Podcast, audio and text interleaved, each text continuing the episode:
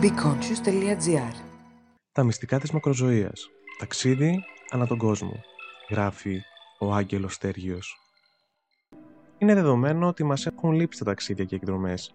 Ωστόσο, σήμερα θα ταξιδέψουμε σε τέσσερα διαφορετικά σημεία του πλανήτη, ανακαλύπτοντας τα ελιξήρια μακροζωίας κοινότητας που καθιστούν τις κοινωνίες αυτές ξεχωριστές, χαρακτηρισμένες και ως Blue Zones.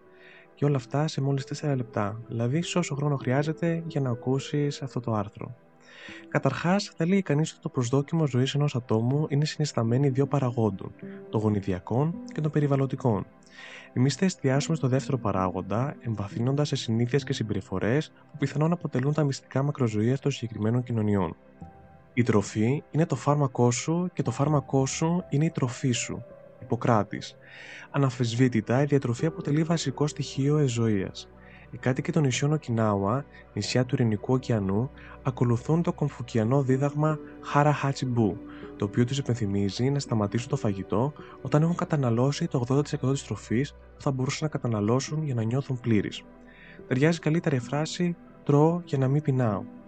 Από τη διατροφή τους ξεχωρίζει η κατανάλωση γλυκοπατάτας, η οποία διαθέτει χαμηλό γλυκαιμικό δείκτη, το οποίο σημαίνει ότι η ενέργεια που αποκτάται μέσω της τροφή απελευθερώνεται αργά στη κυκλοφορία του αίματος. Επιπλέον, διαθέτει υψηλή πυκνότητα σε βιταμίνες A, C, E και δεξιοτητικά, τα οποία μειώνουν τη φλεγμονή, κύρια αίτια για την εκδήλωση πολλών ασθενειών. Στην άλλη μεριά του πλανήτη, οι καριώτες απολαμβάνουν τόσο τα ωφέλη της μεσογειακής διατροφής, όσο και αυτά του μεσημεριανού ύπνου. Όσον αφορά στο τελευταίο, η συχνή μεσημεριανή σιέστα μπορεί να μειώσει την πιθανότητα θνησιμότητας από καρδιακό νόσημα πάνω από 35%. Ροφήματα όπως μερικές κούπες καφέ ή τσάι κατά τη διάρκεια της ημέρα συμβάλλουν στα μειωμένα επίπεδα εκδήλωσης καρδιακών νοσημάτων στην περιοχή. Ειδικότερα, ο καφές και το τσάι περιέχουν εχνοστοιχεία όπως μαγνήσιο, κάλιο, νιασίνη και βιταμίνη ε, τα οποία δρούν αντιοξυδοτικά, εξουδετερώνοντας τοξικές ελεύθερες ρίζες. Κάνοντα τάση στη Σαρδινία, οι κάτοικοι της ακολουθούν τη σαρδινιακή διατροφή, κυρία χαρακτηριστικά της οποίας είναι το ολική άλεση ψωμί, τα όσπρια, τα λαχανικά και τα φρούτα, ενώ ο κρέας φαίνεται να απολαμβάνουν κάθε Κυριακή και σε ειδικές περιστάσεις. Οι Σαρδίνοι πίνουν σε μέτρες πρώτης κρασί, κανονά wine, όπως ονομάζεται, το οποίο περιέχει υψηλές ποσότητες φλαβονοειδών που συμβάλλουν στην απομάκρυνση της υπάρχουσας πλάκας στι αρτηρίε. Άρα μπορείς να πιεις μέχρι δύο ποτηράκια κρασί κάθε μέρα, όχι όμως να μην πιει όλη την εβδομάδα για να πιεις 14 ποτήρια το Σαββατόβραδο. The key is spiritual connection. Στα νησιά Οκινάουα, οι κάτοικοι δημιουργούν κοινωνικές ομάδες, συνήθως 5 ατόμων, τα μέλη των οποίων συγκεντρώνονται, κουβεντιάζουν, μοιράζονται εμπειρίες, δίνουν συμβουλές μέχρι και οικονομική βοήθεια όταν υπάρχει ανάγκη. Έτσι, οι κάτοικοι και μέλη αυτών των ομάδων, Μουάι όπως ονομάζονται, νιώθουν την ασφάλεια γνωρίζοντας ότι κάποιος θα βρίσκεται εκεί για αυτούς όταν χρειάζονται βοήθεια.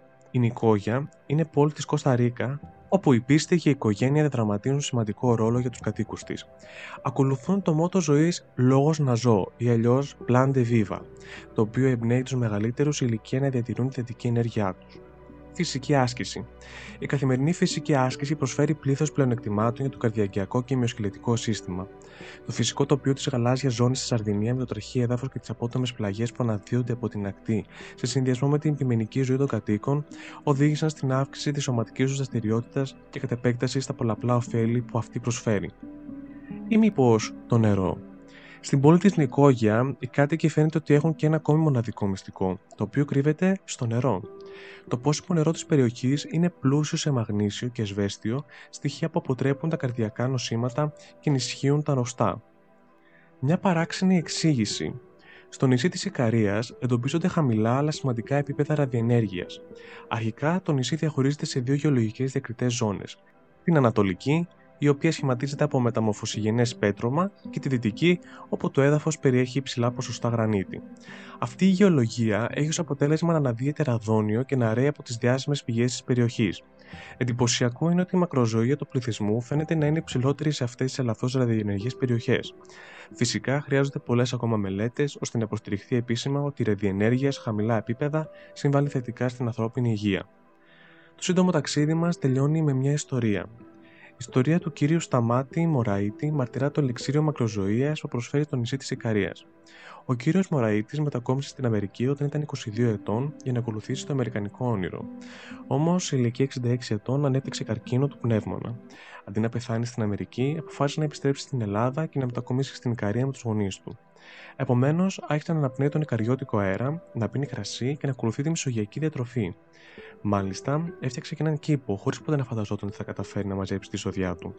Σήμερα, στην ηλικία των 103, έχει έναν αμπελώνα και παράγει 200 λίτρα κρασί. Το μυστικό του, όπω χαρακτηριστικά παραδέχεται, απλά ξέχασα να πεθάνω.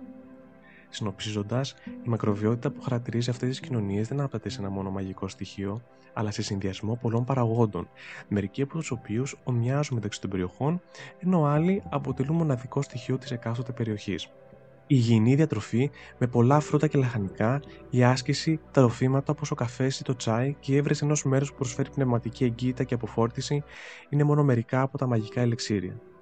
Αποβίβαση στο Ελευθέριος Βενιζέλος. Το ταξίδι έφτασε στο τέλος του.